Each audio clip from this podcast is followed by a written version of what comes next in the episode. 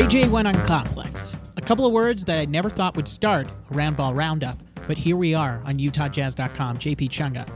Ray J went on Complex and he decided to put out a product and debut it to Speedy Morman. He tried to challenge him, and things didn't go the way that he thought it would. I just feel like you're so um, frivolous with your products, man. You're slapping the table, they're flying everywhere, you're tossing the glasses. They're unbreakable. Unbreakable? They're Test it. unbreakable. Test Break it. them. Step on it right now. No, you step on them. It's your product. You step on them. Go ahead.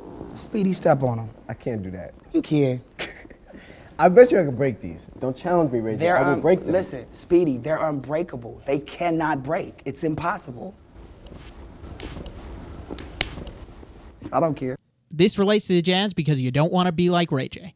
That is something that I actually did think that I would work into a round ball roundup. You don't want to be like Ray J because you don't want to not see problems and find ways to fix them. Jazz have not had a good go of it as of late, and we'll review the game against Philly and the game against LA here on the program and look forward to Memphis and OKC coming up. We're also talking to the Athletic's Michael Lee about his postmortem about the Jazz after he saw them in Philadelphia. But don't be like Ray J because there are problems in front of you and you aren't willing to accept them. I can guarantee you the locker room isn't saying I don't care. Just listen to Jeff Green after the loss to LA. Right now, we're low. To be honest with you, uh, I'm not going to sugarcoat it. We're not where we want to be. Uh, last six games, to me, um, we kind of took you know a couple steps back to what the progress that we had uh, going into uh, the beginning of that road trip. But um, you know, the great thing about the NBA is uh, you know we got a couple games ahead of us that are games that we can win. Uh, we got two days to practice, which would be great for us to get back to our roots. Um, and you know we're gonna go in tomorrow and with a game plan to you know get better. Um, you know we can't get too down on, on ourselves. It's, to me, it's still early in the season. Um, you know we got to get healthy, uh, get Mike back. Um, but at the end of the day, we have to focus on our defensive end uh, communication. They're low right now, yet there are opportunities to gain confidence going forward. We sound like college football fans when we're talking about schedules and NBA schedules and things like that. It's gotten into the discourse of NBA discussion because of the Lakers, but it is true. Jazz, according to ESPN's BPI, played the sixth toughest schedule thus far. They have the fifth easiest remaining slate left. Best team that they play over the next two weeks is Minnesota, and that team is 500. At this point last year, they were 13 and 13. Right now, 12 and 10. Quin Snyder teams continue to get better as the season goes on. There needs to be more fluency in the way that Mike Conley understands the offense, in the way that all the other pieces understand the offense. The bench needs to get better. There are areas of improvement, but I look towards the class president theory. Got a bunch of class presidents in that locker room. Georges Niang is a class president. Donovan Mitchell has a class president energy. Same goes with Joe Ingles. Might be more class clown than class president, but still a leader in the locker room. Rudy Gobert, a two time defensive player of the year, understands what's expected. Donovan Mitchell has been lauded for his ability to take film sessions where he is just getting ripped up and down and want to use them to get better. Because those type of things, when you have a tough look at a game, you have to find ways to improve on that and make sure it never happens again. Donovan Mitchell and this team is willing to put in that work. Eventually, it'll look better and it'll look fine. This team needs to find an identity because what you hear from Jeff and, and how low that team is, they aren't playing towards that defensive identity that we know from Quin Snyder teams. Just look over the last six. The best defensive rating that they've had is a 99 against the Grizzlies. And if you remember in that game, the Grizzlies led by 15 at halftime. Utah needs to get back into that defensive way so they can help out what they're doing offensively. And, and Rudy Gobert can play with that confidence of knowing that he's dominating one side of the floor. Second best defensive rating that they've had of the trip was against the Sixers and Philly on Monday. It was the end of a 1 and 4 road swing. The chemistry between the backcourt, Mike Conley, Donovan Mitchell, something identified in the preseason as key and crucial to Jazz victories. There was a play in there to show that it's still taking time to develop and come along. Mike tossing a pass to Donovan, who isn't looking, intercepted by Matisse Thybulle, leads to a Ben Simmons alley oop. He starts flexing.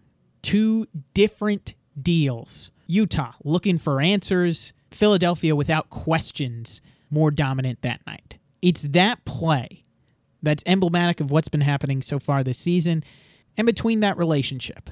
It's that play that Michael Lee of The Athletic started his story about the Jazz on. Let's get to the senior writer, Michael Lee. Yeah, because like you said, that that, that series in the or that sequence seemed to encapsulate their entire season. One because everything about the success of this team is sort of built around these two guys meshing and becoming, you know, a really, uh, you know, you know, fierce tandem. And and I think that that's sort of been impeded because nobody in the league is willing to give it up to them just because they exist. You know, Ben Simmons is 6'10", Matisse Thybulle is 6'8", 6'9". So these are two towering guys guarding two smallish guards. And I thought of that too because I thought that sort of represented Utah's sort of climb up the, the West, you know, because there's so many Goliaths that are above them that you think, how do we get past these guys to, to become a truly elite contending type team? When you got the Lakers and the Clippers and the Rockets, and, you know, all of these teams that have been above them, you know, um, uh, you know, in the standings. And then, um, and then you also look at the fact that they want to be contenders, but Ben Simmons is giving up no ground the same way the league is not giving them any ground.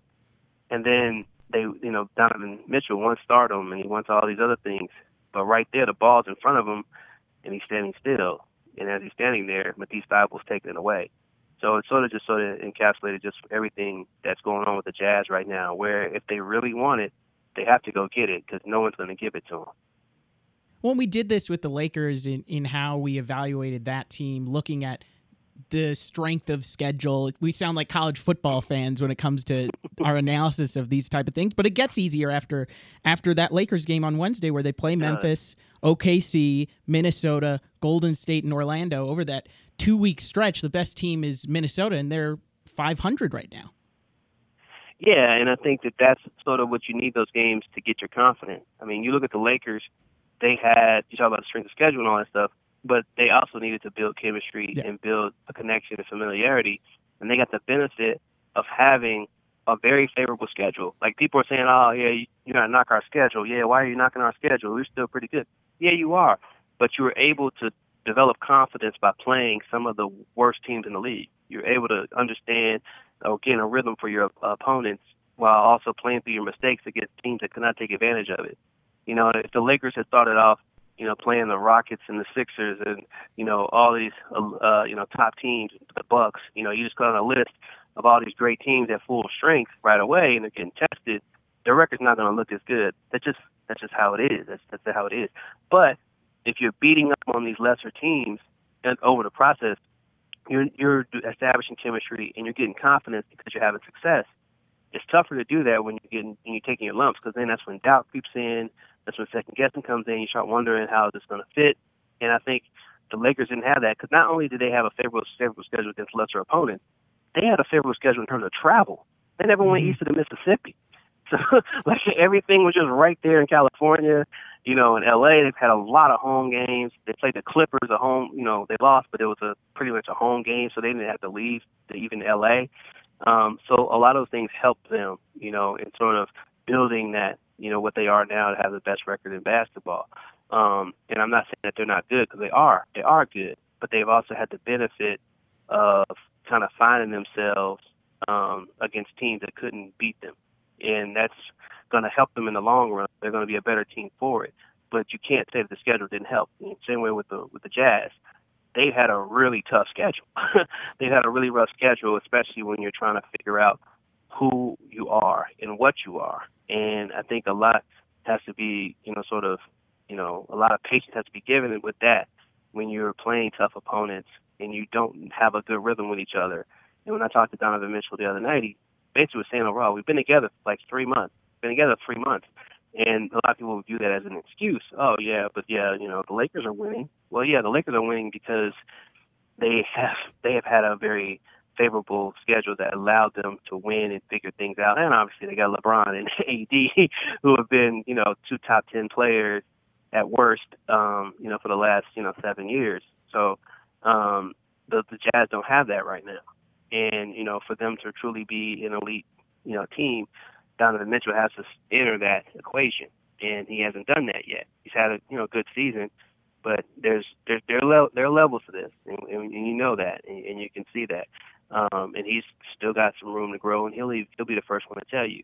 But the one thing that is encouraging about him, and just the way he's his whole career has gone, is that in the past the Jazz have had its struggles in the early part of the season, but usually they have a losing record this time of year, and then they catch fire in the second half. So even despite all those struggles, you still they still have a winning record. And um, if things go the way they typically go for them in the second half, they'll be better for it.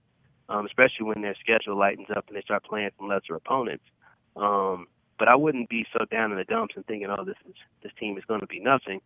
Um, I mean, there are some things, areas that you have to be concerned with, especially on the defensive end right now.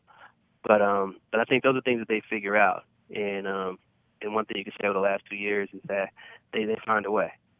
Well, you bring up how there's confidence in, in the way that this team's playing, you know, at the back end of their schedule, like they've done the two previous seasons. The other thing is what I almost call the class president theory, where you have guys that are class president personalities that want to get better. Donovan is lauded for the fact that he'll be willing to go into a film session and just get ripped apart because he wants to get better. Same sort of personality with the rest of the team and Mike Conley and Rudy Gobert. Mm-hmm. Um, yep. How different is it from Memphis to Utah for a guy like Mike Conley, who's coming into the, this system where he hasn't ever played a rim running big like Rudy Gobert? He hasn't played around this many shooters.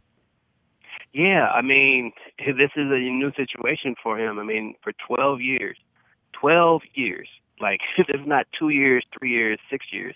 Like this is 12 years of doing things one way in particular, where you have uh, at first he had two bigs in Zach Randolph and Marc Gasol that he worked with.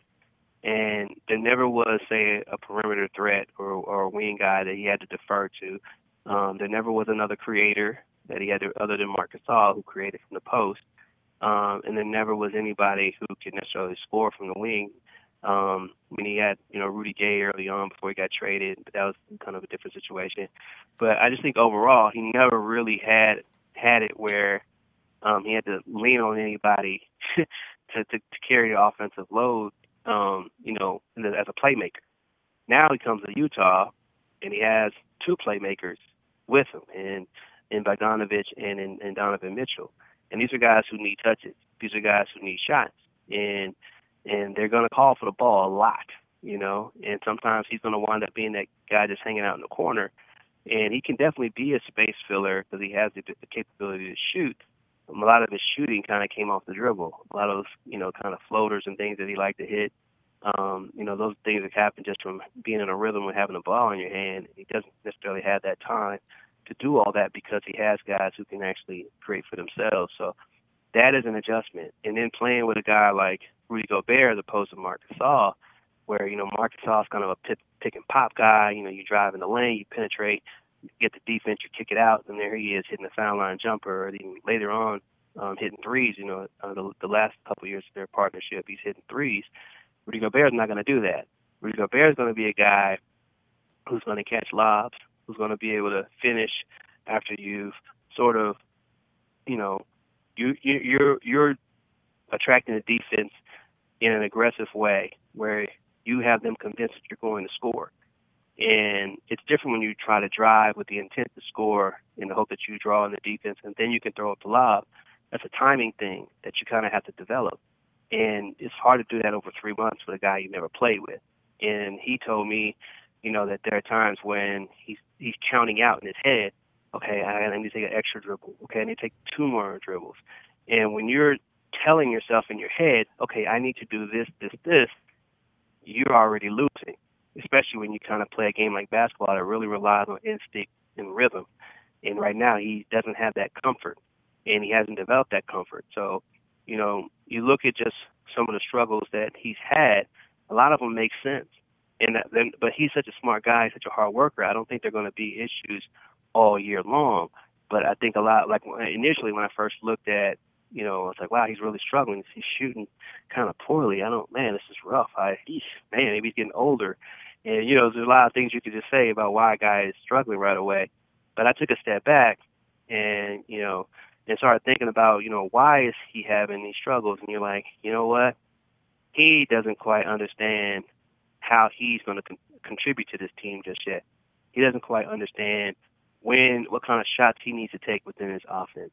He doesn't understand when he needs to get the ball to Donovan and get out of the way, or when he needs to get the ball um, to uh, Bojan and get out of the way. Like those are things that you develop over time, and he hasn't figured it out. And the other aspect of it is that yeah, he's got to defer to Bojan and and and Donovan, but Rudy's sitting over here like, hey man, I'm defensive player of the year. I've earned the right to get a couple touches because I shoot at a pretty high percentage when I get the ball. So don't forget about me either. So there's a lot that he has to sort of figure out. And as a point guard, a guy who's been a point guard his whole life, um, it's it's it's it's going to take time to start over in a new place. It's not like Marc Gasol who went to Toronto, won a championship within a couple of months of getting there. It's easier if you're a big because the ball's not it's not working through you. The ball wasn't going through him. It was going through Kawhi and Kyle Lowry, a lot of other a lot of their other playmakers, and he sort of was able to just kind of play off of them. But in Utah, everybody's playing off Mike, and that's a bigger responsibility. When it gets right, what do you think it looks like? Whew, that is one thing that I'm, I'm I don't know just yet. Mm-hmm. I, I am trying to figure it out because, um, you know, you have a couple of things that are kind of working against each other right now, right? You have Donovan Mitchell, who is definitely, you know, a really talented guy who's also used to having the ball in his hands from the last couple of years. You know, he's the guy who makes plays. But Bojan is a guy who can make, who's proven in the first couple of months that he can make those plays too. That he deserve, he's earned the right to get touches, to get those shots. And so you gotta get him to sort of take a step back in some way, defer to these other talented guys. Um, but you also know that he's aggressive and he's you know determined to try to become an all star to try to be what the Jazz hopes he can become in terms of being that foundational piece, you know, for a team that's going to contend. So in his mind, there are things that he has to do if he wants to be considered a great player. Um, and as a young guy, that's a lot to have going on in your head. And um, so I don't not I'm not sure how it's going to work out just yet. Um, but I also know that the coaches and that Donovan Mitchell are, are hard workers, and I'm sure they'll try to figure out something um, but right now, it's just been a little tough for for everybody to sort of, you know, figure out their roles and just understand and develop that comfort. I will say this: the one thing that he does have, um, having Bojan around now, is that he does not have the burden all on himself, and that's probably something that a couple of games, at least early on in the year, I'm sure he's looking at and like, wow, this is such a relief that I don't have to just start freestyling and trying to create, do all this stuff with the defense just throwing everything at me. I can actually play off of somebody, and I think those are things that um, that over time he'll figure out and he'll get a comfort level with. His latest is titled Donovan Mitchell, and the Jazz are determined to take that expected leap despite an uneven start. He is a senior writer at the, at the Athletic, and since he is at the Athletic, we've got to talk about him. Your best Tony Jones story your coworker over there at the Athletic?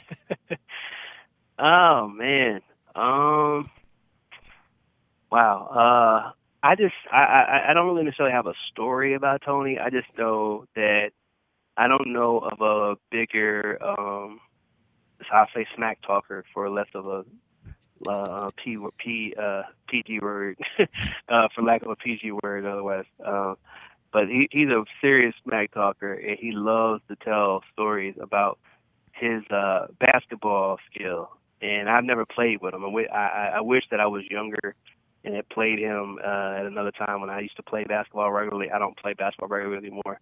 But to hear the stories that he tells about his ability to play basketball, I always laugh because you would think that you know he was uh the second coming of um, Stephon Marbury in high school, you know. Um, so I, I always had to have fun to listen to him just, you know, explain his exploits, and uh, and uh, I'm always amused by it because uh, a lot a lot of times the stories don't necessarily add up, but uh, but they're always entertaining. He is an entertaining storyteller, and that's why he's he's made a great find in this business because it's about storytelling. And that's our guy, though. That's Tony Jones of the Athletic. It is. He's the best. He's the best. Find him on Twitter at Mr. Michael Lee. He is a senior writer at The Athletic. Michael Lee. Thank you so much for taking the time. Hey, thanks for having me, man. I appreciate it.